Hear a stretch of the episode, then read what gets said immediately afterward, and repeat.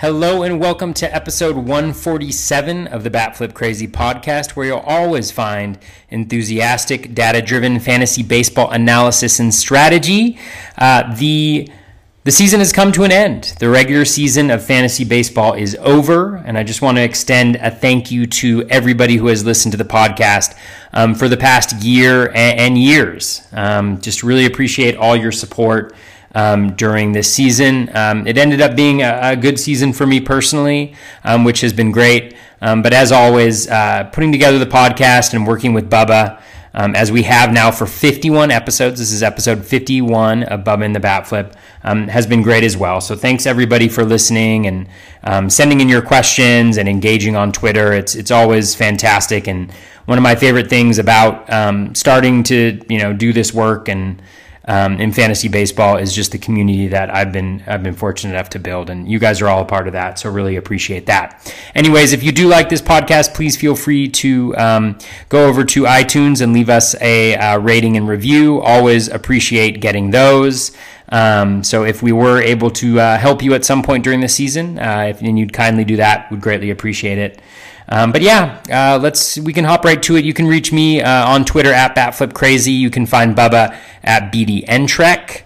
Um, and also just a little note that I, I, am adding an ad. It's a it's not a paid ad, so I'm not getting money for it. But the elections are coming up, and it's a it's a critically important election. And so just want to share a little bit of uh, some resources available to folks um, who uh, yeah who who can vote. So hopefully you find that helpful. Anyways, uh, with that aside, let's uh, delve into some fantasy baseball and let's get this party started.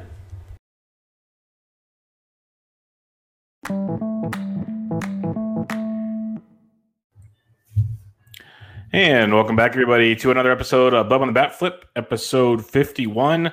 The fantasy baseball season in 2020 is in the books. It's over, it's done with. Playoffs are starting up on Tuesday. So it's going to be uh, ramping up, and uh, you never know. 2021 is just right around the corner. Hopefully, COVID free. So uh, we'll uh, recap real quickly. Our 2020 season's got a lot of listener questions, which is great. Keep those coming all off season. Um, I will say this much: we'll get to listener questions. Some of them I'm going to give pretty vague answers because we're going to have to dig in more to answer those in the off season because there's some mm-hmm. pretty deep questions that there's zero chance I'm going to give you a good answer for right now. Like not a chance.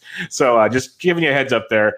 Um, but before we get on that, you can get me on Twitter at BDintric and my co-host, as always, on Twitter at Crazy. He is the man, the myth, and he's not uh, not a myth anymore. He's the legend that is just dominating fantasy baseball seasons. Toby, how are we doing, man?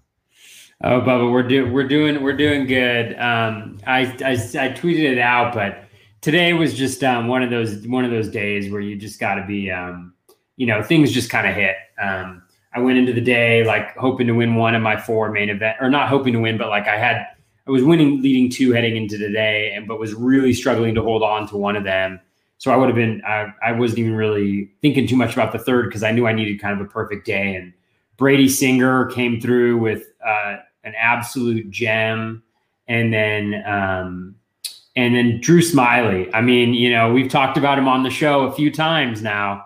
And I tweeted last week before his first start of last week that that this was the start of his Cy Young campaign for next year. And he looked great. And honestly, you know, the, the ump was questionable today, like just mm-hmm. all over the place. I mean, sometimes it worked for him, sometimes it didn't, but some fielding, uh, and I'm and I'm apologize because I have a fantasy spin on it, and I know you're hurting because of the Giants, but some of the fielding, man, the Ole fielding where Belt and you know, it just was like, come on, guys, this is it, this is it.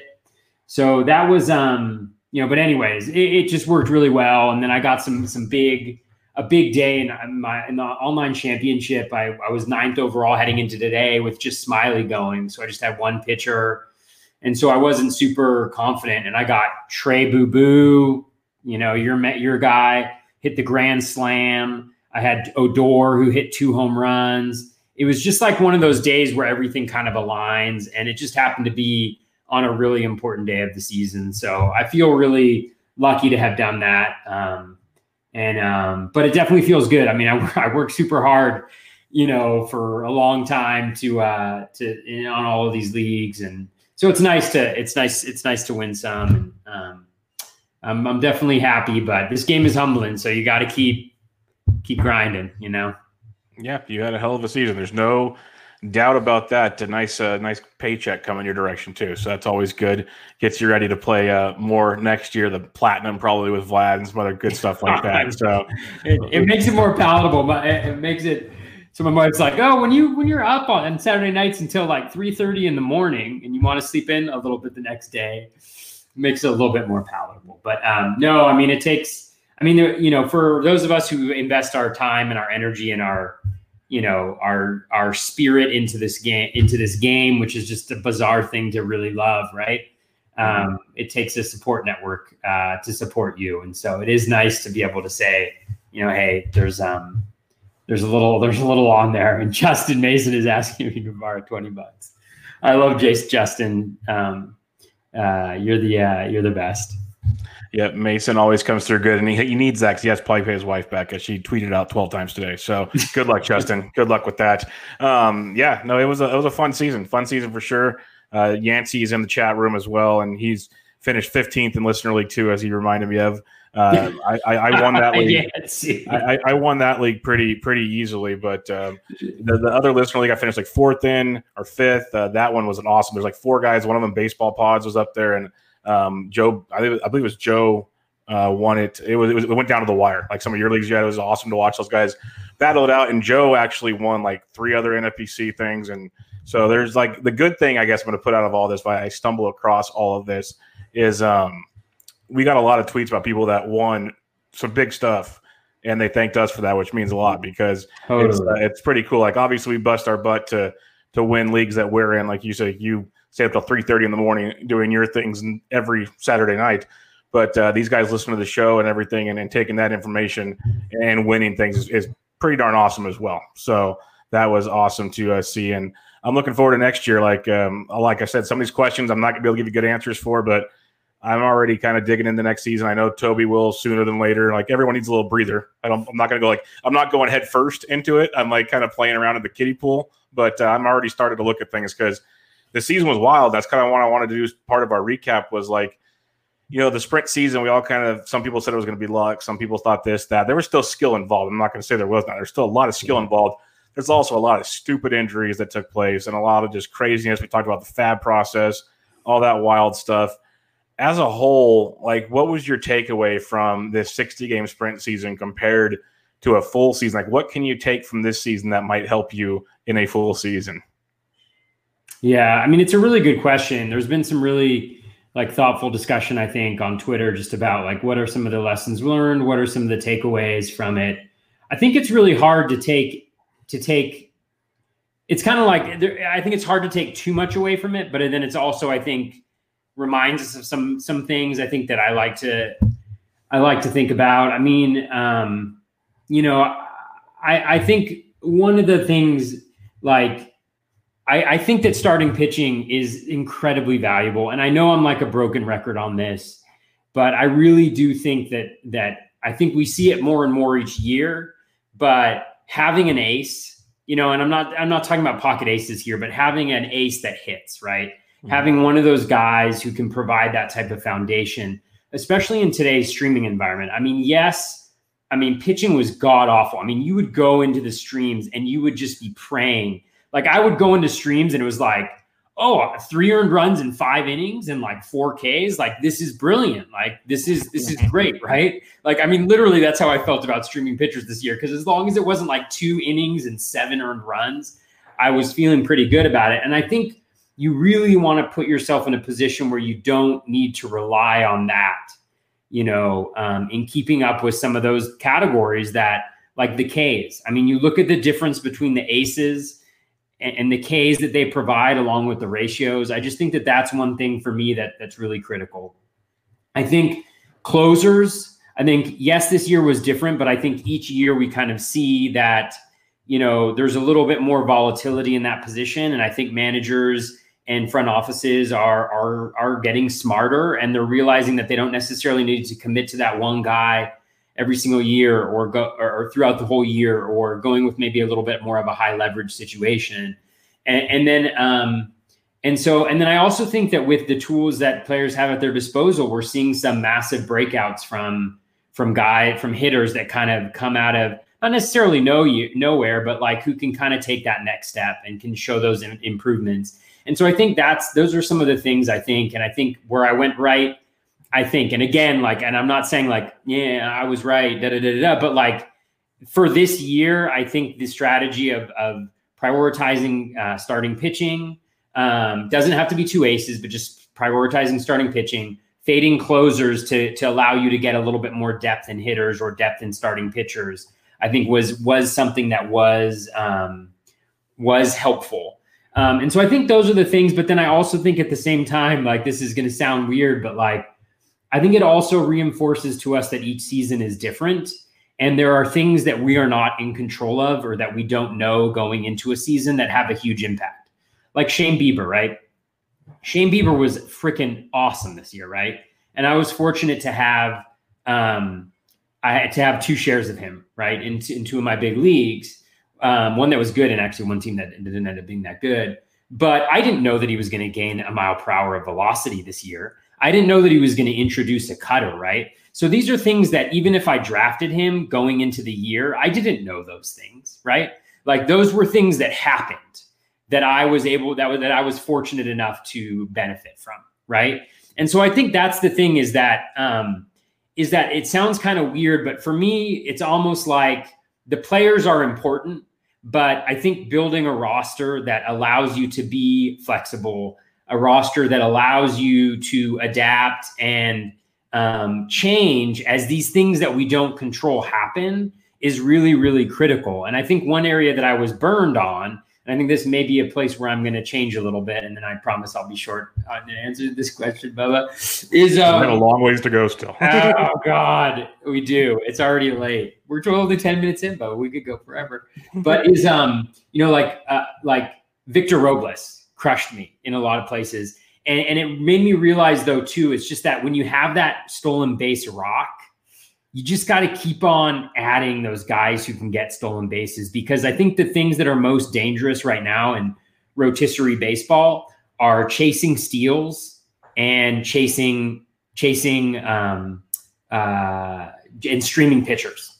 Those I think are the two things that I want to try to stay away from doing too much next year. It's fine if you're streaming like one spot or maybe two spots, but when you start, when you have three guys you can count on, and and you're circling through the other three guys, and you're nine pitchers, and let's say you have three other relievers, I think that's that's a problem. So for me, those are those are two of the things that I want to head into next season not doing.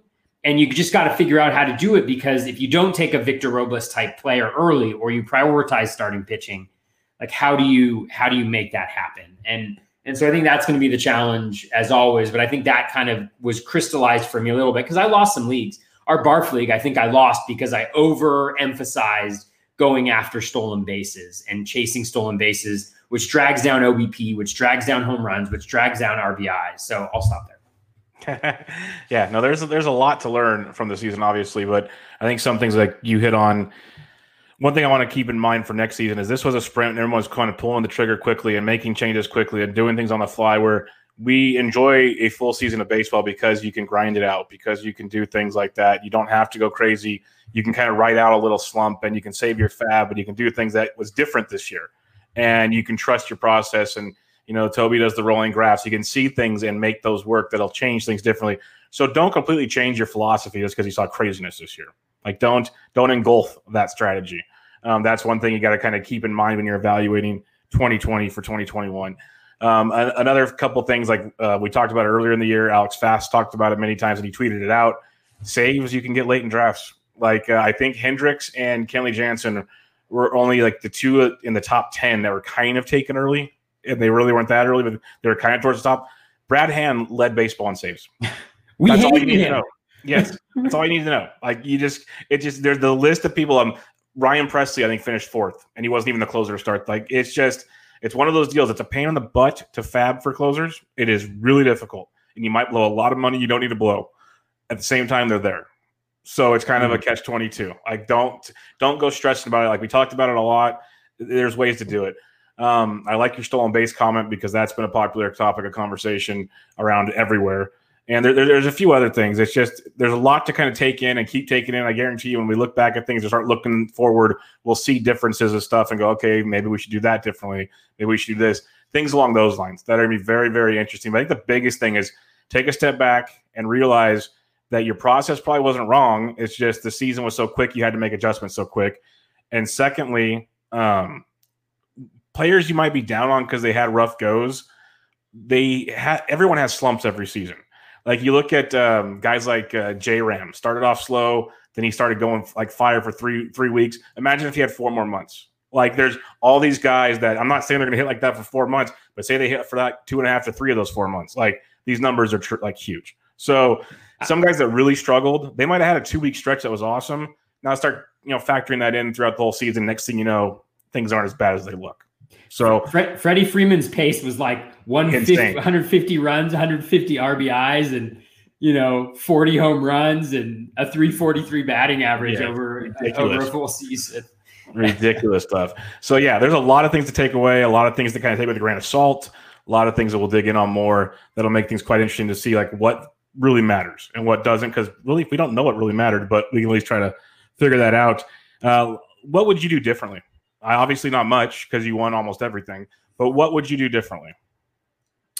Um, if I could do, if I were to do my drafts over again, this sounds kind of crazy, but I would have taken more starting pitching.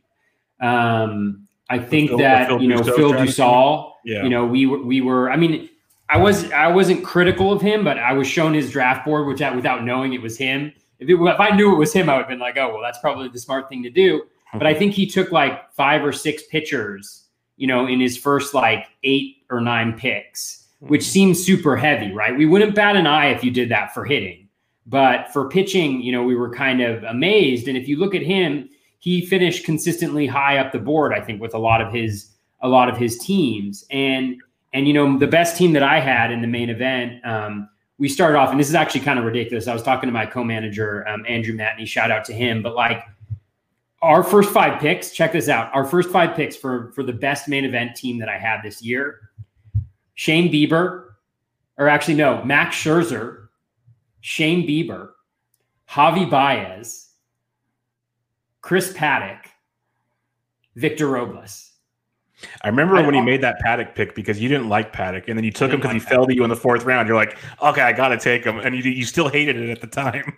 yeah, well, that I mean, I mean, shout out to Andrew. I'm not going to yeah. throw him under the bus, but that was his pick. Yeah. Um, but no, but but even with Paddack, I mean, the thing is, it's like the floor is so much yeah. higher for those guys, and so yes, the pick wasn't right, but I think the three out of the four may be actually like the way to go. I mean, I think if you look at the guy who won it, Tommy, and again, I mean, we're, we're picking, we're picking, right? We're picking right here. We're picking examples, but like Tommy, who won it, pretty much going away. He took a hitter in the first round, but his next picks were, I think he went, what did he go? He went somebody, then Darvish, then Woodruff. Um, who did he have? Oh, he took, I think he took three of his first four were pitchers but he took a, a hitter to start off with. I think he went Trea Turner. I actually have this like right in front of me because I was looking at it because I think it's interesting to see like which players show up the most. So it was um he went Trea Turner, Bieber, Darvish, Woodruff. And so I actually think that's a really interesting I think that's a really interesting way to start off with three of your first four being starting pitchers because I really think there's something to having that core three um, to really rely on. So I think that's that's what I wanted throughout the season. As the season went on, I wanted more pitching. I was desperate for pitching on some teams because the guys I was throwing out there, the risks I was taking that weren't worth it and ended up costing me big time. Um, I mean, I still won, but I had some opportunities that were definitely missed. Um, it was because I didn't have enough hitting. I mean, I didn't have enough pitching. Hitting actually was great. Um, and so, yeah, I think that's what I would do differently.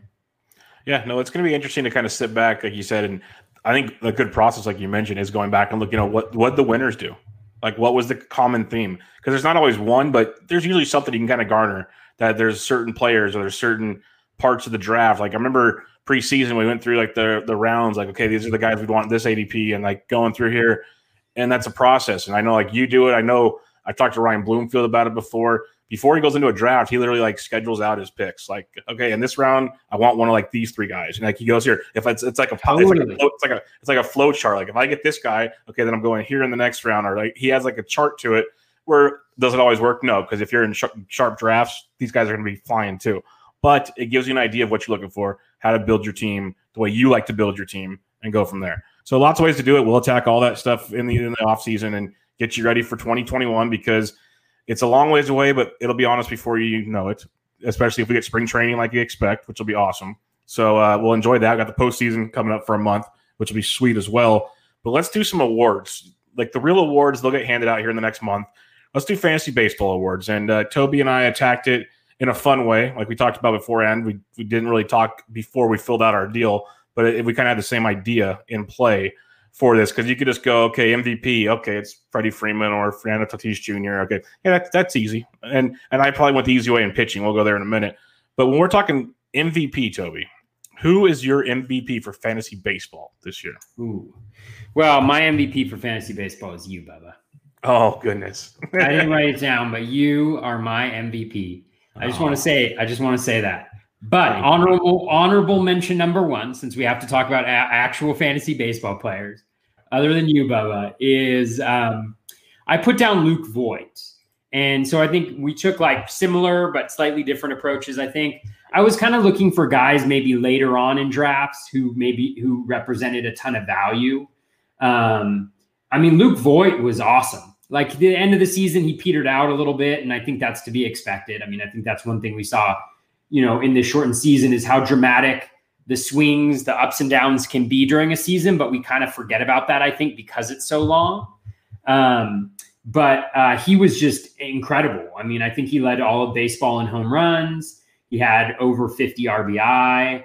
Um, he, he added runs there. He was just a producer throughout the entire season for a guy who was drafted around an ADP of 200. So for me, he's kind of the guy that I had. Um, at the at the at the top there. And I think one thing again, like this happens every year, but um, I, I I wasn't in on Luke Voit. Like he wasn't one of my guys, but I had him on my best main event team because you know partially because he kind of fell there, but partially because I think you know you could just see you could see something like this maybe happening if he was given the right situation. And with the injuries that happened right off the bat, he moved into great regular playing time. He moved up in the lineup you know, and things kind of came together for him. And so Luke Voit was was my um, my second MVP after you.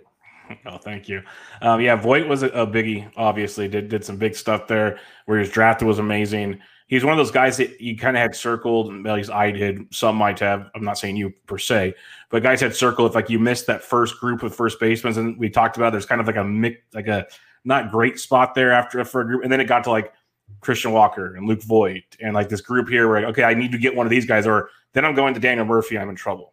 So like he kind of fell in that range there. So I like that quite a bit. Um, I have another, I have a first baseman as well. He went about 100 picks before Luke Voit, around pick 85 to 90. And it's a guy I've loved forever. I know we were fans of him because he's like ultra consistent, time and time again. And this year he just really burst on the scene. He had like a couple weeks just tearing the cover off the baseball, and in the end, still finished the year great. And that's Jose Abreu. Uh, he is nonstop productive for your team. One of the top first basemen and fantasy players in general on the season. Uh, hit 321 with 19 homers. Uh, everything you want to see from him was through the through the roof. I've already seen people say there's no way he can do it again, and yeah, he probably doesn't hit 321 again. But the power's been there a lot. Like I'm not going to knock that at all um, on that offense, he's going to have tons of chances to drive and run. So that's another discussion for another day. But I still think he's more he's going to be more viable than people are already giving him credit for next season, which means he might just get drafted at the same spot or lower, which is outstanding to hear. But um, Jose Abreu, Mr. Consistency, uh, he was my MVP, and there could have been many, like we said, but I really loved what he did at a position that was deep but not great deep. All that we talked about many times. So Abreu was, was big for me. Who's your honorable mention? My honorable mention. So I went with a couple different people here, and there's a few options I could have gone with. Um, I do I do have Teoscar on here. Um, just because I mean the price he was going around pick 280, 290, and he was injured for a good part of the season. And it's almost like, yeah, that hinders him, but also like you didn't have him in your lineup during that period of time, right?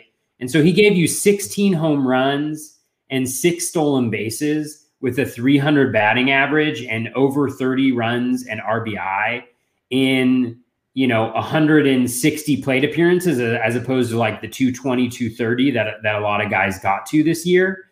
Um, and for me that was just that's so incredibly valuable valuable because you got the power and speed that we've always been hoping for with him.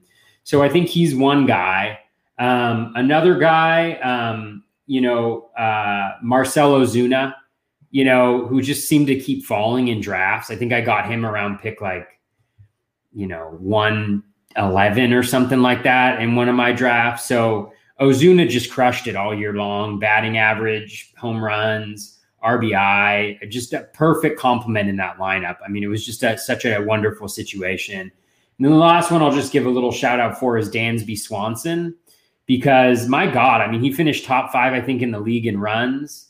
Um, only five stolen bases, but never didn't get caught stealing at all. Hit 10 home runs so you're looking at a guy who, over the course of a 162 game season, was on a 30-15 pace with decent uh, decent batting average, and you know those runs are just so valuable. And he was going to pick 230, something like that. So those are just three guys for me who, and I'm more familiar with Teoscar and and Dan's because I really like them heading into the season, but. Um, I like those guys as just guys who just absolutely dominated, who were who were going kind of later later than I think most other players. Yeah, no doubt about it. Marce- uh, Marcell Ozuna was almost my MVP. I was really close to pulling the trigger there. He was ridiculous. I saw a tweet I think, from the Braves. I think he led the National League in batting average and RBIs or home runs and RBIs, something like that. So yeah, he had a ridiculous season. I'll never forget the three home run night. I believe it was in Fenway, where if you're a DFS player and you didn't own Marcell Ozuna that night, you did not make any money. That was just not it because it was ridiculous he put up like over like 50 or 60 points. It was insanity. So um, yeah, I'm going to need that help because I've already lost $150 playing DFS. I think my you DFS career is going to end before it even starts. Yeah, on the bright side, you can you can replenish that pretty easily now. So that's good.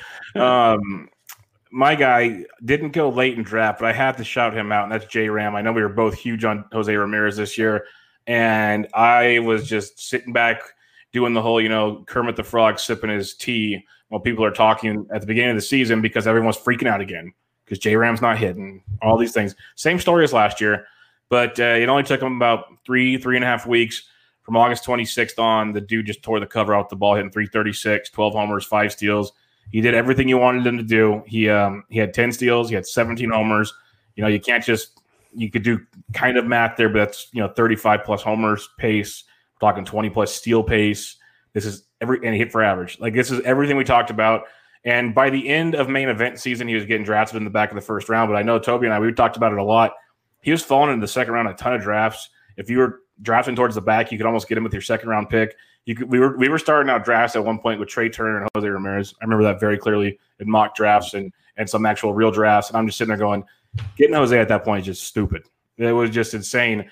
And he finally got it going. And I, that's a guy I'm going to be really heavy on again next year because – He's still super young. He's 28, like 29 next year. Um, the hit tool is ridiculously good.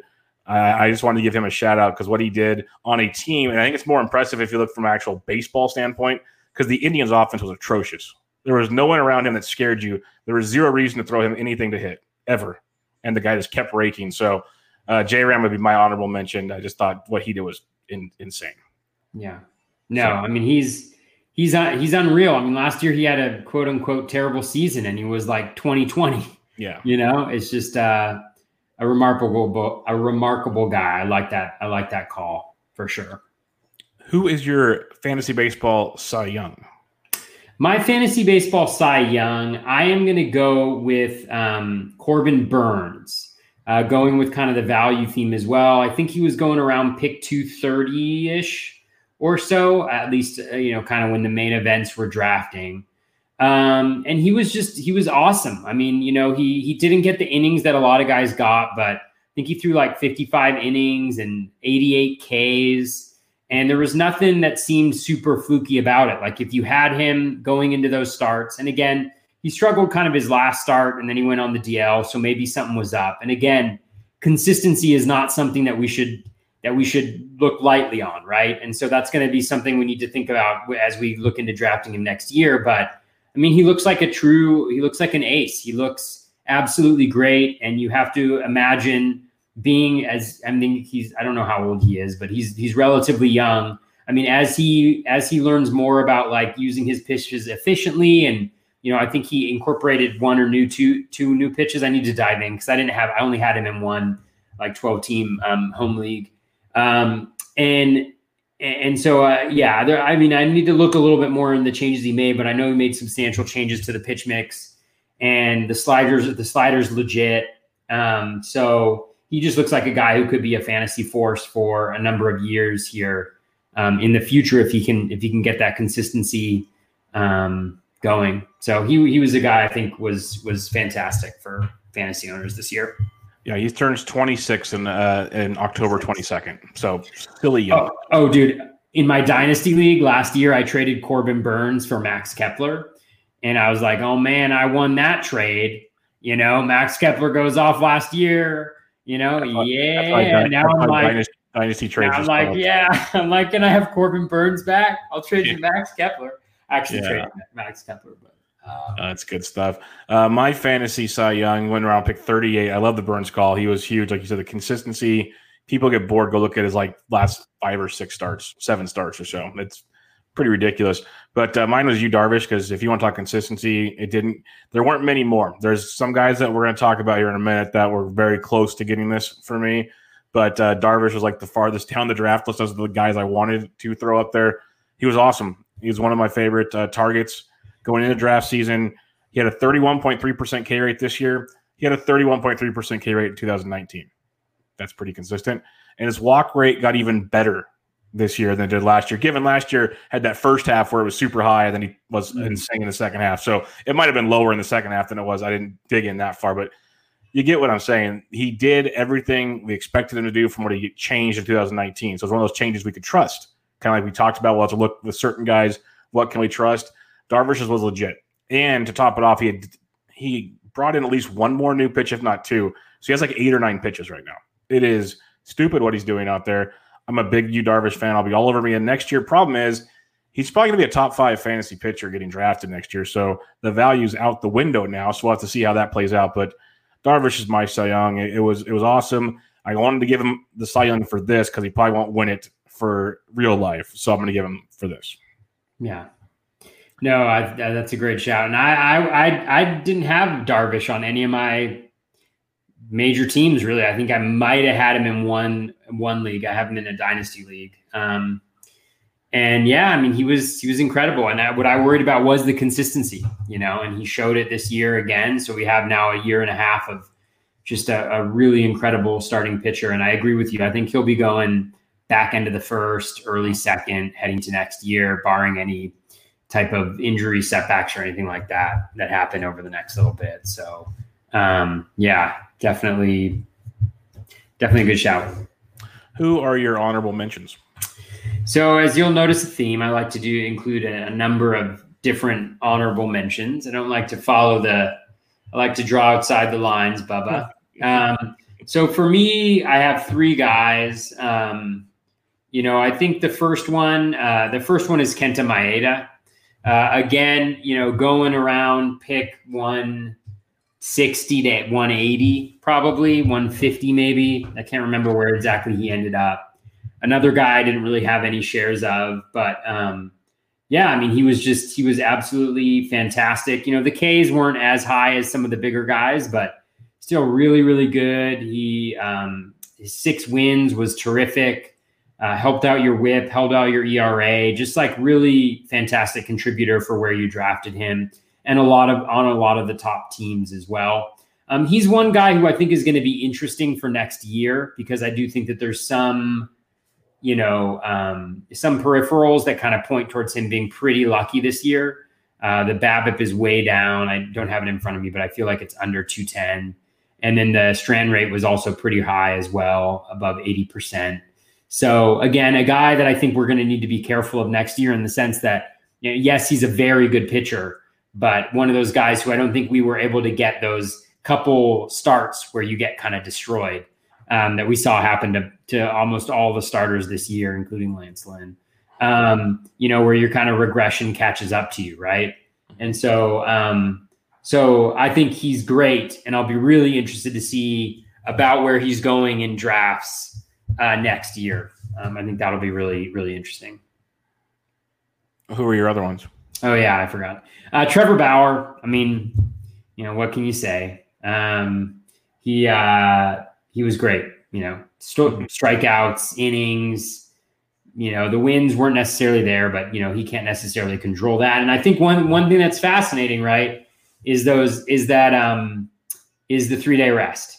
The three day rest is super interesting because that seems like something he really wants to do, and he's a free agent after this year. And I'm fairly certain that he may push to do that. Um, you know, so tell a team and and I you know, I think the Reds would be, you know, obviously there's the driveline connection, but you know, that would throw that would throw the fantasy world for a loop because if time. a guy can go every four days, um, I don't know how many extra start, starts that is in a season. I don't, I can't do that. But if a guy goes 40 starts instead of 30 with the skills and the vol and, and the volume that he's been able to produce when, when healthy, and, you know, it appears like last year was probably a fluke. I don't think he's as good as this year or maybe the year before that, but I think there's a middle ground there that's still really good that he's probably at. So that's going to be really fascinating. And, and for him, from a player perspective, if he can do that successfully for a season, and he's always said he's going to do one year contracts from now on. Um, I mean, imagine from like just a money making perspective. I mean, the amount of money you can make on a one year contract, showing that you can pitch a full season healthy and well on three days rest, like what type of a value that is for a guy. I mean, that could be um, that could be in- incredible. Uh, just really super interesting. Um, and so that's going to be something to, to mind. And so we don't go too long. Devin Williams is my other guy that I have on here just because 20, 27 innings, 53 Ks, a 0.33 ERA.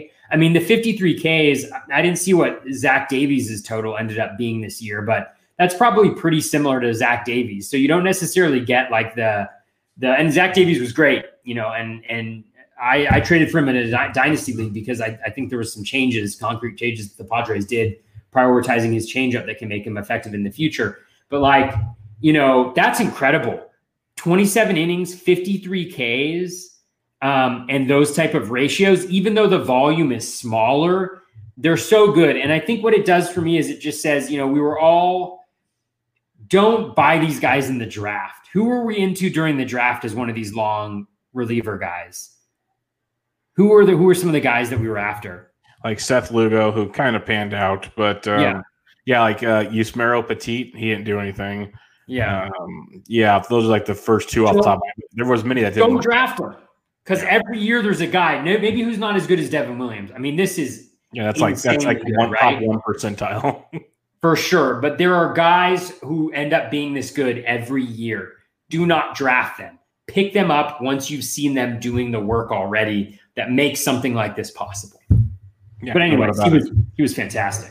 He was great. Uh, the Maeda thing was awesome because he we, we talked consistency he was just great. Like you could almost lock in six innings. Like you could almost basically lock in a quality start all day long, which was great this year because, like you said, blowups were everywhere. So he was phenomenal for that. Bauer's going to be very interesting for multiple reasons. One, because people say he's doctoring the baseball, so we'll see how that plays out for next year. I don't care, whatever. Uh, They're all that, doing it.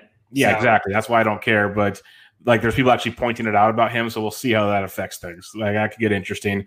And then the, the the contract thing is very interesting to watch because I think teams will be more inclined to do it if it's a one year deal because they're not having to invest multiple millions of guaranteed oh. dollars if he gets hurt or whatever. Okay, screw it, we're done. We can trade him. There's a there's a ton of things you can do in a one year deal, and you could play the game like you're th- you're thinking. Well, I don't need his arm for more than this season, so if he wants to go blow it, fine, let's go.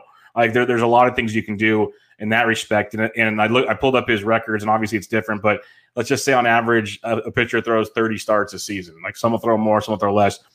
If you do that, uh, the every three days rest, pitching every four days, you probably talk in another 10 to 12 starts at least. So you're talking 42 plus starts, Say he goes six innings a start, you know, all of a sudden now he's getting 25 wins, maybe all those strikeouts. Like that changes things in a big way, oh, like yeah. a big, big way. So definitely something to monitor, like you said. It'll be it'd be fun to see. But uh, my honorable mention because Bauer was almost my Cy Young over Darvish. And I was really, really close to doing that because he was ridiculous what he did time and time again. And this other guy, my honorable mention, like I, I have to mention him because I wasn't a Shane Bieber guy. I slowly became a Shane Bieber guy by draft season. I think I had him ranked fifth or sixth in my starting pitcher rankings going into the season. I didn't own him anywhere because people were grabbing him before I did, but he was awesome. I'm not going to knock it. There's still a lot of things I want to see. Like he had a 91% left on base rate. That's pretty pretty good. Like tough to sustain, to be honest. Like really tough to sustain. It so, is. Yeah, just just go throw that out there to people watching at home. Tough to sustain that. He's like a career like 75 to 80 percent one. So just if you go back to 80 percent, 11 percent drop off, it's a lot more runs. So that's going to be uh, really interesting to see how that goes forward. Plus, he there's already discussion of him being the top pitcher taken, which I won't do. We talked about it last episode. Neither one of us is there as number one. We we agree he's going to go very high and he should, but at least as of last week, we weren't number one with Shane Bieber. So that'll be interesting going forward. But I had to at least give him an honorable mention because he was ridiculous. Uh, even though he went second round most of the time, he returned almost top billing. So that's hard to ignore. When he Degrom was great, Cole was good, but he performed better than Cole probably in the end of things when you look at player raters and whatnot. So actually, I believe I was at Razzball player raters.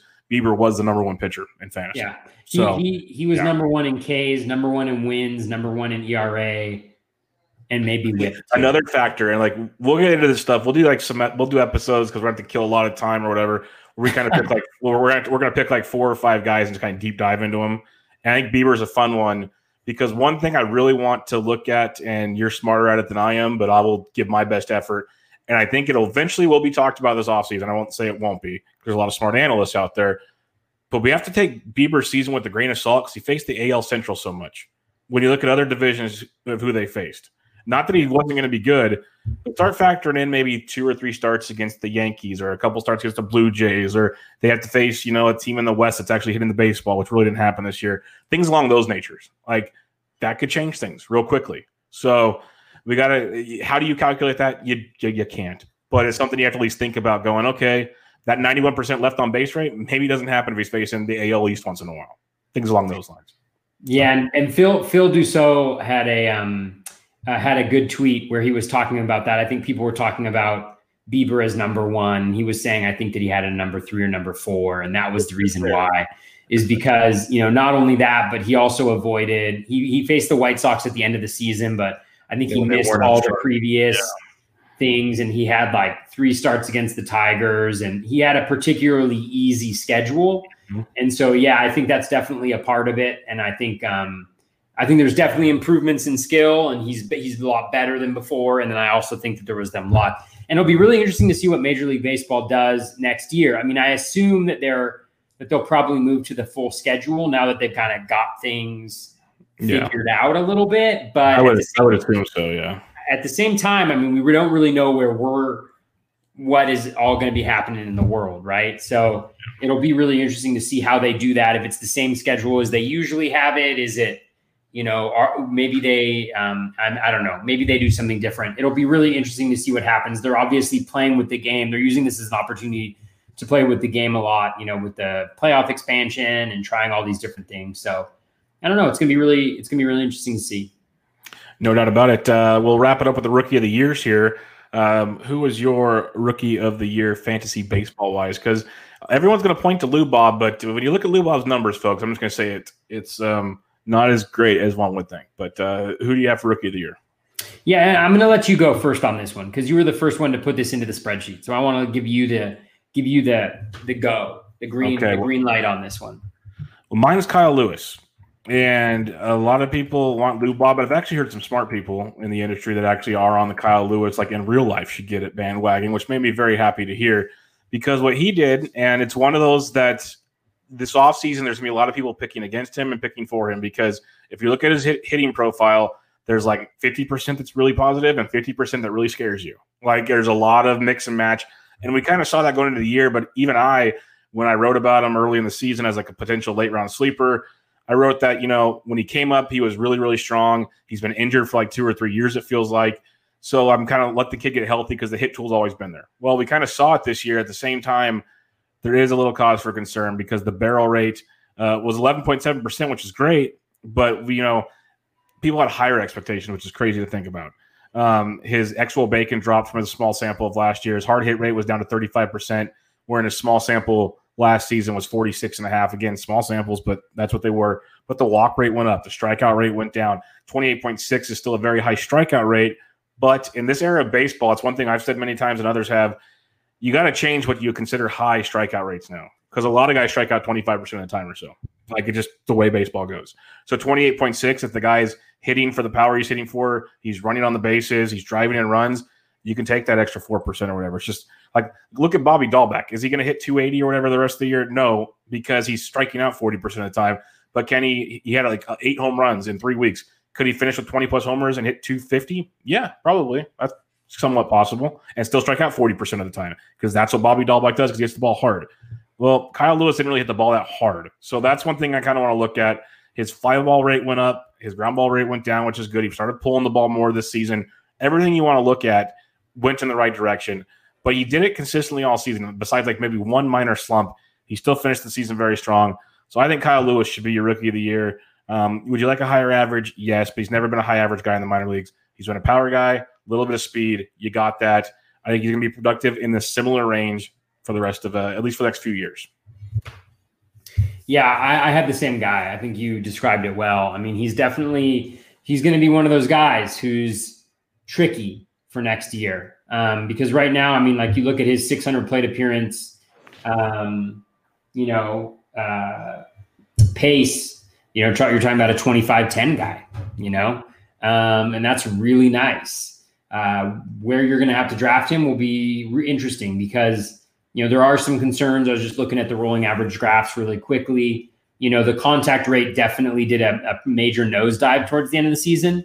But at the same time, there were some positives, right? Ground ball rate going down, hard hit rate going way up, you know, towards the end of the season. Um, and the plate discipline is solid. Like you mentioned, I think that can't be underestimated. And and the stolen base potential, you know, um, that's big. He's still young. Um, he plays uh, well, actually, I don't know how good his outfield plays, but I know he can make some spectacular plays out there as well. So I also had Kyle Lewis. I mean, Lou Bob was great. You know, he obviously str- struggled mightily second half of the year. Those stolen bases are nice. The homers are nice. Um, but you also paid a hefty price for that, right? You, you drafted him probably around between pick 60 and 75, you know, around draft time. So um, which is still solid production. I mean, I would I would probably take that from that position, given what he gave you from a stolen base perspective. But he's still, um, you know, I, I, definitely think Kyle Lewis is my rookie of the year too. Yeah, with Lou Bob, it's tough because the power speed was great, but the way he dropped off so much, he hit like 230 or something, and that's gonna gut you pretty quick. And that was the problem with him. And he's young enough where he's still gonna be expensive next year is the problem because everyone's still gonna love Lou Bob. But if it's one of those, if he fell a little bit, I believe he's more of like a 270 ish hitter, give or take. Like the hit tool is good. It's just the old saying, like when a when a prospect comes up, it's okay. Prove that you can hit a fastball. He proved that very well. Um, he started hitting off speed pitches a little bit, but then the scouting report started coming out and they found the hole. He has to adjust to that. Once he figures that out, it's going to be scary. It's going to be kind of like Eloy. Eloy had the same kind of deal. He's really strong, wasn't as effective for a while. And then we saw what Eloy did this year. It's just ridiculous. And I don't see that changing anytime soon. So Lou Bob's going to be very good. There's no hiding that at all. It's just he dropped off in a big way this year, and that was kind of the penny pinching decision between the two. Who's your honorable mention? Yeah, um, and and I agree on Lou Bob, and I think the approach. Those are the approach guys, right? Where it's like him and Javi Baez have a similar approach. You know, they they they just attack everything, right? And and for better or worse. And and we got a little bit of his high we got a lot, a little bit of his low too. Whereas Javi, we just got the low. Yeah. Um, so my my honorable mention for rookie of the year, um, I put a bunch of guys. So you know, all um, I'll prioritize them. I mean, I talked about Devin Williams before. He's a rookie and he's great. I'm going to go with Jared Walsh, just because if you if you added Jared Walsh early, you got a 100 plate appearances of of one awesome. like just wonderful production right down the stretch key, key, key stuff. And so for that, I think, you know, he probably gets my honorable mention from a fantasy perspective. But there's a couple other guys I wanted to mention. Alec Bohm, Bohm, Bohm. But mostly, mostly because they were always had him at like 2,700 on DFS. Yeah, you know, and or whatever. Uh, it was in my a lot of my failed lineups. Unfortunately, a lot of my my Philly stacks apparently uh, with Scott Kingery and his 2100, you know, second base. But this isn't a DFS show, guys. Don't listen to a thing I say about it. Um, so, um, but yeah, he was great. I mean, you know, just from the time he came up, 300 batting average, just solid all around. 300 batting average, the runs, the RBIs were great. I also added Jake Cronenworth here because he was kind of the early season version of, of Walsh. Not as extreme because he didn't hit for as much power, but if you had him in early, you got those home runs, you got those stolen bases, you got that really nice batting average.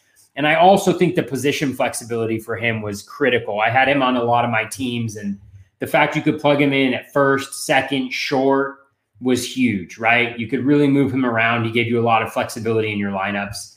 So for that reason, I wanted to mention Jake Cronenworth um, as well. And he's he just is a solid. He's got a really solid foundation, I think. And so it'll be interesting to see where he ends up going next year because he really fell off. I was actually surprised looking at his season. I mean, I think he only had 15 RBI and maybe 23 runs or something like that. Is that right for him?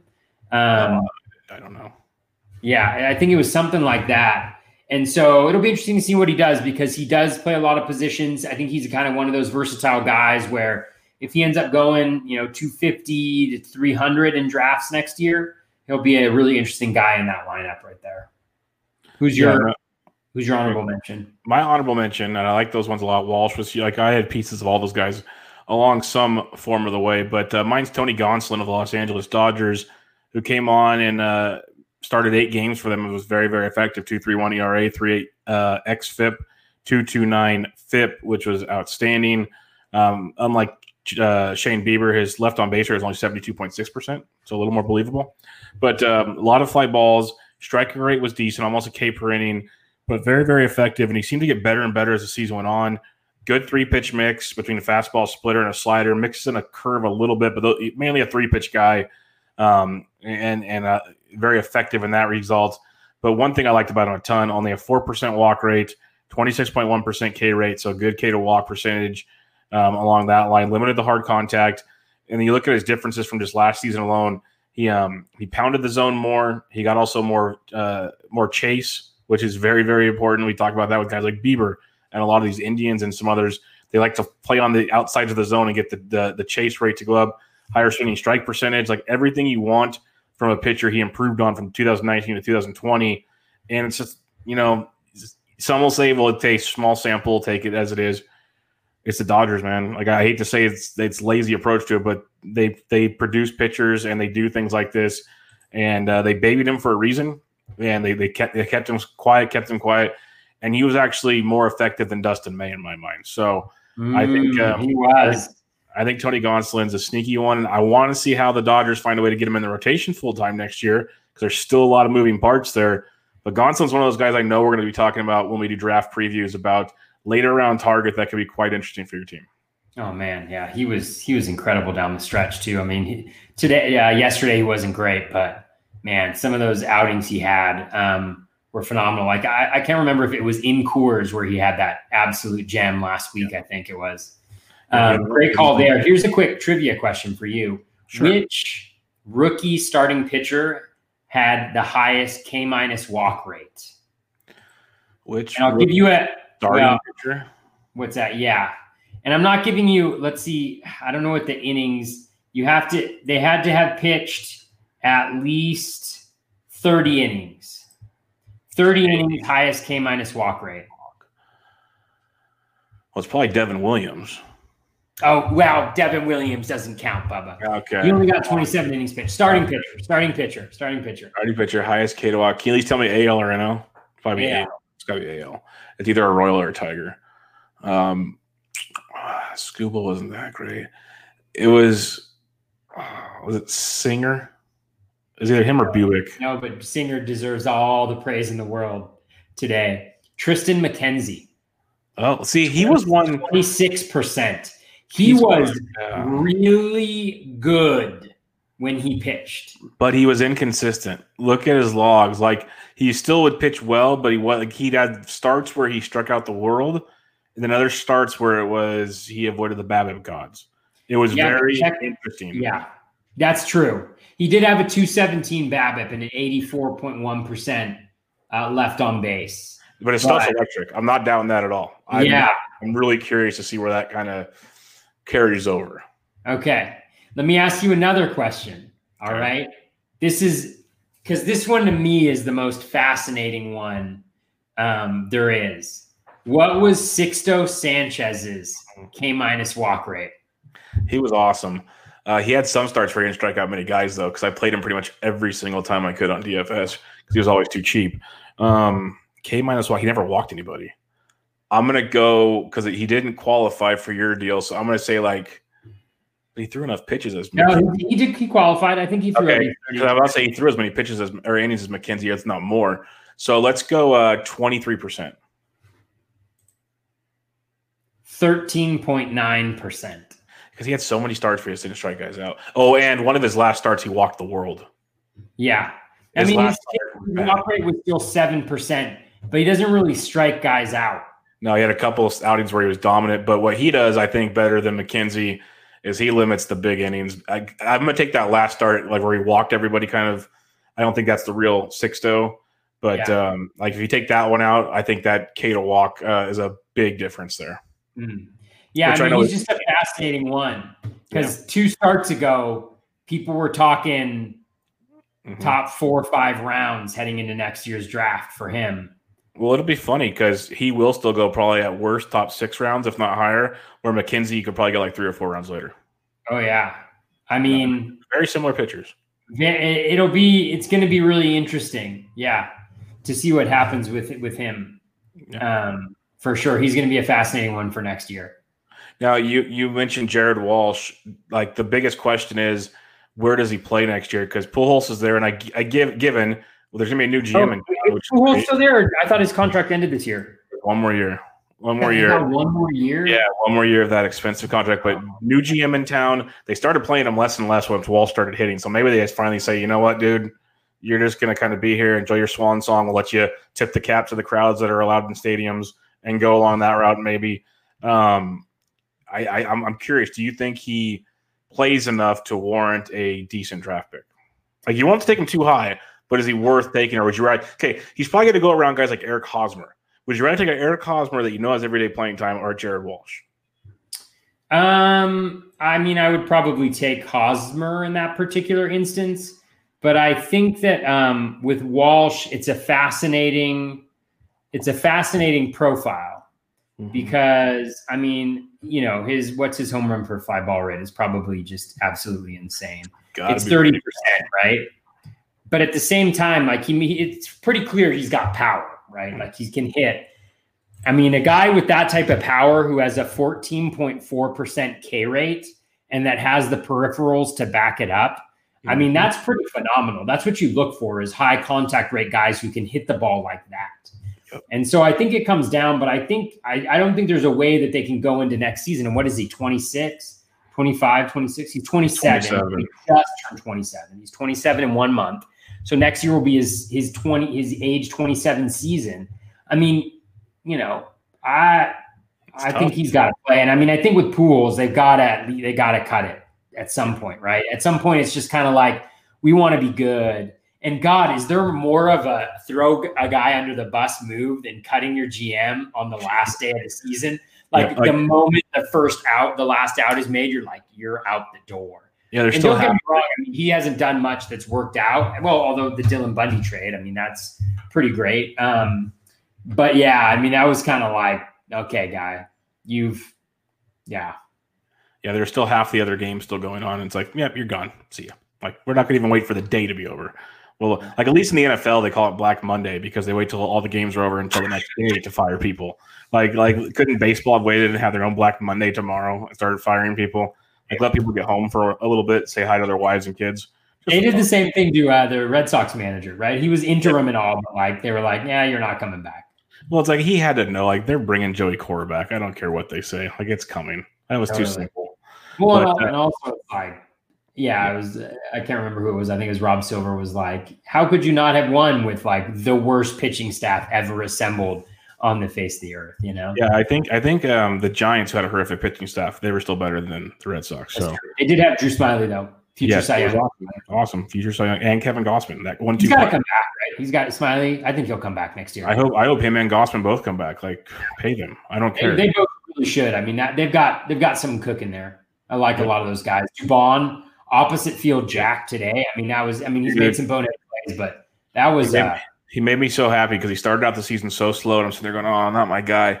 but it's another story of a young kid trying to figure it out. Like he hasn't had that many pro at bats, and he was just slow. And when you look like his second half of the season, he still finished the year hitting close to 280, which is I think outstanding because he's been a good average guy with a little pop. He just kept it going, and I was like, okay, there's something to like here. Very happy about this. He's still going to be cheap next year. Multi-position eligibility. Let's enjoy this. So yes, I'll be and, back on that. I'll be beating that drum again next year. And Brandon Crawford just doesn't age, huh? I mean, God, did he look great down the stretch or what? Him and, him and Longoria. Yeah. it's crazy. Yeah. Uh, yeah. We, we could wax poetically about the Giants and I'll cry because they couldn't win one of the last three games. So, oh, um, Sorry, let's man, get let's so get to let's get to listener questions. Um, we have quite a few of them, but like again, I'll I'll preface this now. I apologize ahead of time because some of these are just impossible for me to answer right now. That's just gonna be the way it is. But our buddy Dave Petroziello, he asks, um, so how about the draft spot guess? Let's guess on some draft spots here. So we'll kind of go rapid fire here and guess. Where do you think Jose Ramirez goes in a 15 teamer? Next year? Yeah. Um, top 10. That's probably fair. Uh, it's going to be interesting because you got a few guys coming in, a few guys dropping out. Yeah, I think. Do you think?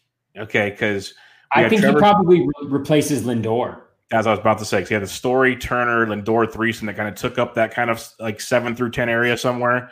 He probably jumps in there with Lindor. It's probably very. That's kind of kind of where I was thinking. So yeah, top ten. I'm with you there. I think that's a steal. Like, a, steal. I mean, the thing that I think is going to be really interesting is where do the first pitchers go?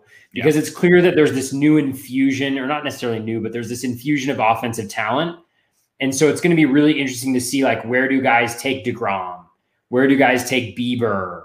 Does Cole fall? Because there's this there's this a sense that he's been a disappointment this year somehow, right? Even though he was absolutely fantastic over the course of the full year, right? I mean, what 280 ERA, 85 strikeouts and 60 innings and and eight wins or something like that, seven wins. Um, it'll be really interesting to see how that all flushes out. But I think it's kind of like Acuna and Betts and Tatis. Fernando Tatis Jr. Trout. and what? Trout. Trout. And then there's J Ram yep. and uh, Belly, maybe. Trea Turner gets another boost up. Trea Turner as well. So I think he's just one of those guys who's uh I mean, who's a five category contributor in the massive sense of the word. Like just like he's gonna give you 20 plus steals, he's gonna give you 20 plus home runs, he shouldn't hurt you in batting average, and he should get you a crap ton of counting stats. And those all those guys are kind of fall in that category, especially with Trebo and like adding that power component this year, you know, which he's had a little bit of in the past, but not nearly to the extent that he that he did this year. Yep. Uh, the the next guy he has on the list, Freddie Freeman. He went around pick 29 to the end of round two last year. We already talked about the the pace he was on this year. Ridiculous season that he had. Um, it's just tough because most of the first basemen don't go as high. I would be I I would say middle second round because I still don't think people are going to go crazy to grab him right away. But do you think he's like maybe our next Paul Goldschmidt end of round one, early round two? What do you think? Yeah, I think he, I think the around the turn is is about right. Around the turn to the middle of the second, I think is good. But God, man, watching him hit baseballs, it's awesome, smooth. It's I uh, mean, it's so smooth. Why does the bat look so small when he's holding it? Do you know what I'm saying? It's like, it's just like, it's just like a little stick, and he just and the the the the swing, the like just the finish of the swing is just fantastic. It's almost like he um, um, he like he, he like stops the bat. He doesn't go all the way over the shoulder like other guys do. He like hits it and he like stops like right there. It's just Oh, it's beautiful. It is. It is. It's graceful. But uh, I, just, I think you're you're you're on there. I, I just have middle second because I think again, come draft season, it's gonna be pitching and stolen base guys. He doesn't steal bases. He's at a that's gonna push some guys to push him down, and you're still gonna get a heck of a ball player. So um, you could reap the benefits there. The last guy he had for us, he wanted to pick 165 last year, guaranteed to go much higher than that this year. Kyle Tucker. Where's Kyle Tucker going to go next year? Next yep, year, that's his last question. I think he'll. I think he'll go. Um, I think he'll be kind of like he'll be kind of like Austin Meadows this year. So that. Well, I mean, I think I think not quite Austin Meadows, but I think he'll go probably middle of the third round. Would be my guess. I mean, he stole eight bases, hit nine homers this year with probably less than, you know, regular playing time. So you're looking at a probably 30 20 guy over the course of a full season, 25 15 guy over the course of a full season. I didn't see his batting average, but um, yeah, and I also think you know he'll just be he'll be hyped and he'll have everyday plate appearances and he'll be batting cleanup once all those guys leave. Um, uh, Meadows got picked around 71, so he's not. I thought he was going higher than that, but he he was dropping down probably because of the COVID. Oh, because of COVID. Yeah. That was COVID. Yeah. So like George Springer went around pick 50. Do you think Springer goes or Tucker goes first? Mm, it depends where Springer ends up. I think. Um, oh, free agency. Okay, what about uh, Ketel Marte went around 40? Ketel Marte or Tucker? Who goes first? Oh, the, next year? Mm-hmm. Oh, Tucker for sure. Marte is going to be a dropper. Yeah. What about Starling Marte and and Tucker? Oh, Starling Marte. Okay. Yeah. And then I'm not even going to ask the next guy because that's an easy one. Um, all right. Well, we'll see how that plays out. It'll be uh, another fun one. Do you think Jose Altuve or Tucker? Tucker. Altuve is going to be a dropper too. Aaron Judge or Tucker? Tucker. Hmm.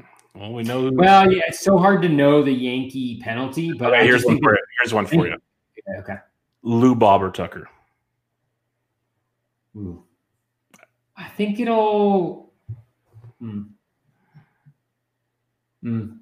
Yeah, that mm. one's close. That one's close. Yeah, that mm-hmm. one's really close. Similar profiles. I think Lou Bob has a little bit of an advantage in, t- in terms of stolen bases. Tucker may be an average, but I think people value the stolen bases a little bit more. I think Lou Bob's ceiling seems a little bit higher, maybe. So yeah, that's a good one though. That's a very good comp. I imagine they'll end up in a similar place. Yeah, I think they'll kind of be following each other in drafts a lot. I think our buddy David Mendelson at DMindio2 from the Triple Play Fantasy, um, he has a question for us. Where are you placing Jose Abreu next year among first basemen? Like uh, we kind of talked about him, my, my MVP, obviously. Where would you have him at first base? In, in, the main events, he was the seventh first baseman off the board behind Bellinger, Freeman, Alonso, Realmuto, because he qualified there, Olson, and Vladito. So Abreu went fourth. Where or seventh, I mean. Where would you have him next year? Oh man. Um Again, pure speculations. A lot of things can change. Let me I'm just I'm just trying to look at the at the board so that I can get get a get a sense. So after Bellinger, after Freeman, definitely ahead of Alonso, definitely ahead of Olson. Um, Lemay LeMahieu's such an interesting first baseman. Mm-hmm. Um, I think he'll go ahead of him though too. I think he's going to be the third third first baseman off the board probably, not counting Realmuto just because he's not really a first baseman. I think it'll be Bellinger, Freeman, Abreu. I guess the way that I would think of how Abreu is going to be drafted next year is he's kind of like JD Martinez in some ways. Yeah right? He doesn't have the track record, but he's a 300 guy, pretty, I mean, not 300, but like 280 to 300 consistently. He's going to hit you 30 home runs. He's been super consistent on that front, and he's going to smash an RBI. I mean, he has every year except for the year that he was injured. So, um, and he's been relatively healthy outside of outside of last year, I think it was, or the year before that, whatever one it was. So, yeah, I think he's. I think he'll be in that. I think he'll also be in that third round area. Yeah, I agree. He should be. I, am with you that I, he should be the third one off the board. I'm already seeing like the talks coming. I can already picture it now. He doesn't do this. He won't do it the way he did it this last year. And next thing you know, it's well, Vlad's a year older. Let's move Vlad up. Matt Olson can rebound, And I like Matt Olson, don't get me wrong. And then, you know, maybe Anthony Rizzo has a big spring. Like there's a lot of things I can see taking place. But I agree, Abreu should be the third one off the board. That's what I'm hoping for. And if he falls, then better for us. But uh, that's right. Be looking on that one. Uh, Jeff Zimmerman from the launch angle, from Fangraphs, from kicking butt in a lot of fancy leagues this year. Yeah, um, he crushed me in our 12 team league. What was the overall effect of the NLDH during the sprint season? So we'll start with that. He's got a three parter here. So like I don't have the exact numbers in front of me. Obviously, the season ended about six, seven hours ago. But um, what do you think the overall effect was, like, at least for you, when watching the game, analyzing the game, playing fantasy of the NL having the DH? This is all anecdotal because I haven't had a chance to crunch the numbers. But what stands out to me is there is there's nobody that's really jumping out. And correct me if I'm wrong, but like there's nobody that jumps out as like having super benefited from the NLDH, right? Because I think teams were really smart at platooning. So yeah, they, they use it as an opportunity like to platoon or to give guys a day off or to um, move guys who were maybe worse in the field, you know, give them a few less days in the field. And so I think that um, I'd be interested to see. I mean, I'm sure uh, Jeff is going to do some research on it. So I'll be fascinated to see how it impacted like the pitchers and stuff like that as well. Um, you know, I'm, I'm, sure it had an impact. Um, but it also doesn't seem to, and again, it, it's all dependent on like where the where kind of the um, the value was, but it definitely seemed like NL pitchers still uh, there was more good NL pitchers. Am I making that up? But again, it could just be who's yeah. who's in those leagues. Um, and um, and so that'll be uh, interesting to see what kind of an impact it did have because there's nobody that even jumps out at me. You know, it's like, oh, it's going to benefit like Eric Thames, you know, but even him, it was like no, there was nothing any anything consistent. Like I can't think of a guy who was like the DH who mm-hmm. played all the time and got all those at bats. So think about it from an offensive perspective. You know, it gave some players more value because they had less off days, but it was really hard to see guys who weren't platooning in that particular role. Um, and then on pitchers, I think it. I mean, it certainly had an impact, but it'd be interesting to see what that was. I mean, whether and whether because the announcement happened so late, whether NL teams were able to make the make the roster changes that they needed to maximize the yep. the the value of that position. That'll be what's interesting this year to next year, I guess. Yeah, that was my biggest comment I was going to make is when this happened, you know, American League teams have designated hitters on their roster. The NLs didn't have those. They have guys that can pinch hit, that can play defensive replacements they weren't built for a DH. Like now, you can go and sign a JD Martinez in the National League. We talked about it when he's a free agent. He only had 15 teams that could sign him. So it mm knocked him down. Now you have a legit 30 teams that can sign a guy that can't play defense, but that can hit the baseball. Like, um, I can't think of off the top of my head at the moment, but there's a lot of guys we know that can't play great defense that, like Kyle Schwarber, he's actually played decent defense in left field. I'll give him credit for that. How long is that going to last for a guy that size, really? Just be realistic about it but he can DH for the next 10, 15 years, probably like really good if he can move around both leagues. So I think that's a big factor that give these guys a chance to actually build a roster with designated hitters. That could maybe give more of an impact. I agree, National League, off the top of my head, and just from playing, it didn't feel like it had that big a difference for pitchers. If anything, I think it helped pitchers go another inning or so in certain games they weren't getting pinch hit for. You saw guys go out there to start other innings.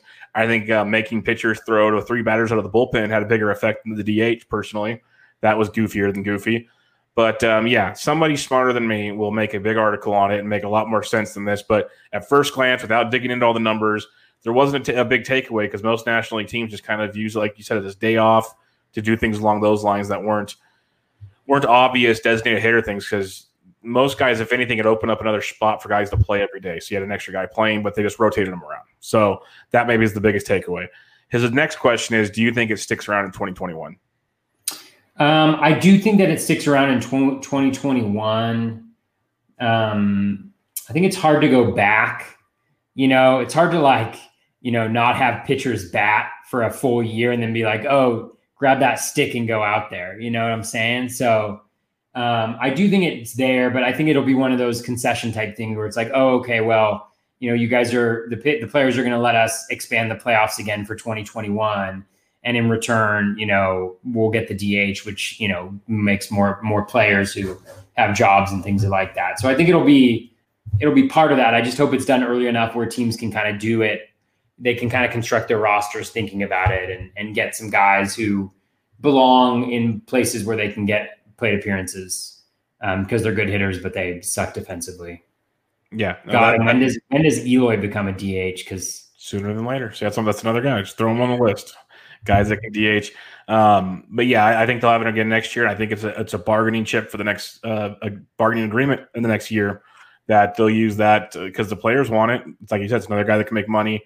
So it's one angle they have to try to to help the cause. And I think we all learned this year. I don't think there was an issue having it. I think it actually helped the game out because who wants to see pitchers hit? Like really, no one does. So I think it does happen. Teams can prepare properly. His last part of the question is when will Rob Manfred get around to announcing it if or if they won't have one? Yeah, I know, right? I don't know. He'll do whatever he can to leverage it for whatever, you know. Um, it'll, it'll, be at the most inopportune time for the most benefit for him. Yeah, that's when. Yeah, it's just it's so cynical about the way he handles baseball. So we'll see, but I, I do hope it's I hope it's early so that we so the teams can actually build their rosters accordingly. That'd be really nice. Um, at SMMS seventy nine, he had a good year this year. Came up just short, got screwed over. He texted us some yeah. things that were rough, but are you? I know it's early. Do you have a bat or an arm you're targeting for 2021 based on their 2020 performance?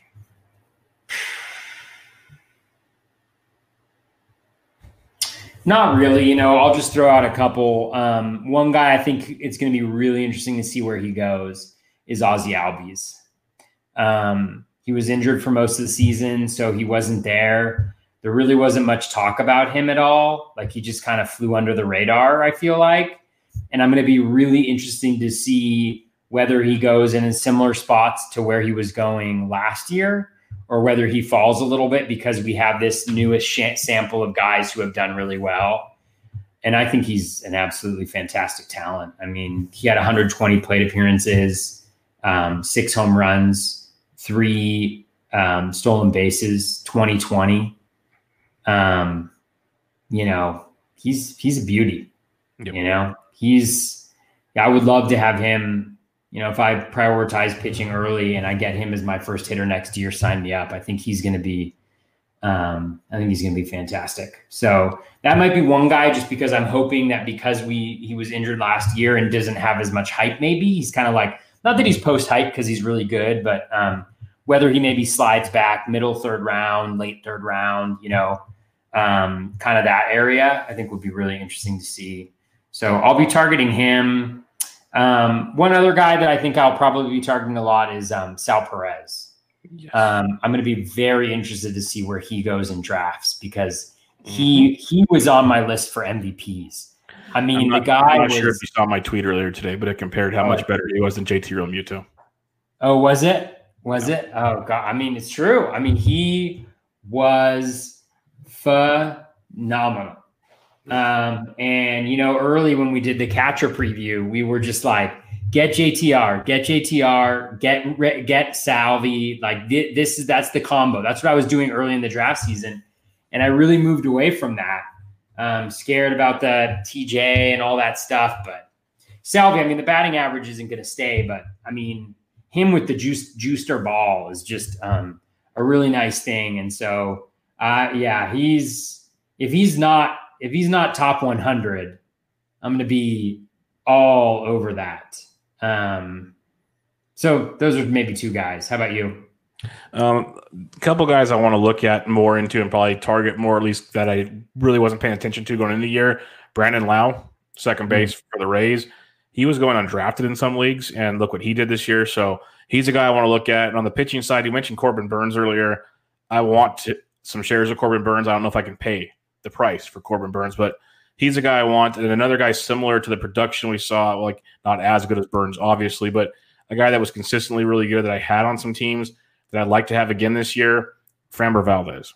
I think he's mm-hmm. legit. He's young. He's still developing his pitch mixes, but he's still very, very good. So he's a guy you can get later in drafts, like your SP four or five, I think, and and and make some damage there. So he's a guy that I'll definitely that I, I found a liking to in 2020 that I'll be going to in 2021. All right. Roma Kormaski at Romac988 asks, How will you approach assessing breakouts this year for rankings? Um, how will you differentiate between small sample size results and genuine change in potential outcome over a full season? Well, that's a really good question. I mean, I think there's a couple pieces to this. I think this is where projections are incredibly helpful because I think projections help us see see a little bit like this signal through the noise. I think that's what people say. Like, you know, projections I think are are um are good at tackling these guys generally speaking with some limitations. So I think you you look at the projection, you say, okay, this is kind of what the projection system is seeing and then I want to dive a little deeper and see like what were the changes that they made? Were there concrete changes that they made that that that have resulted in this, right? And and um and then also um you know just because they made a change does that change seem sustainable and you know what does their batting average line up right does, does you know um, the runs per plate appearance and the RBI per plate appearance and really like looking at things in a very granular way. Like does that does that resonate? Like a guy like uh, Teoscar is a good example. Like second half of last year it was very clear that he made some dramatic changes. Um, and that's one of the reasons why he i liked him a lot and he was part of my bold predictions is because i saw you know the the projection systems aren't going to take that small of a sample and change his projection dramatically right and then also understanding that if he's really good he had opportunity to get plate appearances and so a guy like that, you know, yeah, the six stolen bases was lucky. I mean, like you you couldn't have banked on that based on what he'd shown so far. But like, so like looking at that, but then also looking at what he did this year, I'm going to look at that. I'm going to say, I mean, that's great, but I don't think he's going to do this again, right? Like this isn't a sustainable thing for a full 162 game season. So I'm going to want to see kind of, you know, what do I think is about what he actually is talent wise, and then kind of go from there. Like I wouldn't like right now, I mean, what he projects probably for like 18 stolen bases on a 600 plate appearance pace. No way I'm giving him that. Like, right, I'm not going to even going to give him 10. I'd probably give him like eight stolen bases for the year. Um, and so I, I don't know. I, I think it's a, a, matter of looking at the projection and seeing what that looks like, and then seeing whether I agree with it or there's maybe a reason to be a little bit more confident that he could do better or outperform it, or if I'm maybe like, ah, I think he's done about all he can, maybe he's going to regress a little bit from his projection. So I think it's kind of like the projections give me a general sense, and then I'm I'm going to use kind of the other analytics to build in like what the range of outcomes I think might be for that guy. Yeah, no, I'm going to use a lot of similar stuff there, obviously. But if guys overperformed, underperformed, why did they overperform, underperform? Was it just kind of a they were in a slump? Like you said, did they change something? What what was the reason behind this? And that's maybe not answer not possible to answer, but a lot of these guys you can kind of see things were different. The ramp up periods, you got to think about that for slow starters. Uh, a lot of things were weird this year. So I'm going to take a lot of it with a grain of salt. Look at their 2019 seasons. Where did things differ? Watch spring training as close as we can. Hopefully, we get something to go off of there. And then use the projections, like you said, because that's what they're there for. And they're pretty darn good at what they do. So, um, and it's going to be tough for them to make projections too, because what do they do with the 60 game season? That's mm-hmm. going to be interesting as well. So we'll have to see how all that works out. But definitely going to use the results of 2020. But I'm not going to like say, oh yeah, Freddie Freeman, he's going to do everything he did and more in 2021. I'm going to be realistic about it and think, okay, there's a good chance Freddie Freeman has like a three week slump somewhere along the season, or at least a combination that makes a three week slump, and he hits like 315 or something. I don't know, but just be really realistic about how it all played out. Here, here's a question: What was the highest BABIP this year? Highest BABIP, probably like 570. 412 of qualified hitters, I should say. Qualified hitters. Um, Michael Conforto, right? Mm-hmm. Michael Conforto, who we're talking about, is like breakout guy. He broke out this year. You know, this is the year for him. He had a 412 BABIP. Uh, guess who had the what was the lowest BABIP we saw this year? Uh, probably like 112. 201. Wow. So Rougned Odor was better than I thought. Carlos Santana at 201. My goodness. 201. Eugenio Suarez at 202. Max Muncy at 206. Rizzo, Man, 218. Calhoun, really, 208. Schwarber, 225. Bryan Reynolds, 227. So those are the guys I would go down there and I'd just circle those guys and I'd be like, these are the guys I'm going to own in 2021. I mean, not all of them, but like a guy like Santana, who's probably going to plummet in drafts. He's older, right? You know, things like that. But again, like, you know, he had an 18% walk rate and a 17% K rate. He still managed 31 runs and 26 RBIs and seven home runs, despite you know, a 201 BABIP, right? Uh, Eugenio Suarez, the same thing. Like all the three, the top three guys hit under 200. And so they're probably going to get hurt next year. But is that something that's going to happen over the course of a full season? Probably not. And so that's like a really good bucket to buy from. Whereas the guys at the very top, like a Conforto or a d'Arnaud, who hit 411, despite, or like he had a 411 BABIP and hit like 315 despite having like a 28% strikeout rate, right? Like things like that. And obviously it depends where they fall and how much you have to pay for them. But like those are the types of things where I think on the extremes you can really you can get some value from guys and miss out on some guys who who just avoid the, the guys after career years generally. I mean, I think the more and more I see, the more and more I'm pro that. Definitely one approach to take there. And I want to thank everybody for their questions on tonight's podcast. There's a couple that we'll get to in the next couple weeks that are more centric to uh, what's coming on for the 2021 season, but I'm just going to pass on those tonight as we're running a little long already. It's late. What was that? It's late. Yep. So you can find Toby on Twitter at BatFlipCrazy. I'm on Twitter at BDentric. Thanks for listening, everybody, this year. Thanks for having a great season. Congratulations to Toby on a monster season. But uh, this was Bubba on the Bat Flip, episode 51. Catch you guys later.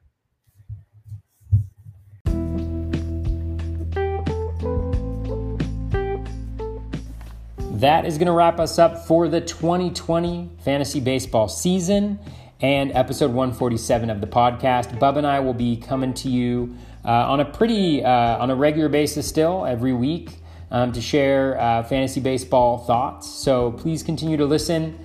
Um, you know, and, and for those of you that are switching fully over to fantasy football, good luck with all of that. But we will continue to bring you this content, and it'll before no time we'll be doing our position previews and running through all this draft strategy and uh, ADPs and all this goodness. And, and gosh, we're probably about uh, two months away from, from our first drafts of the season. So, should be a lot of fun. Thank you uh, for joining us as always on this journey. Uh, take care and be kind to one another.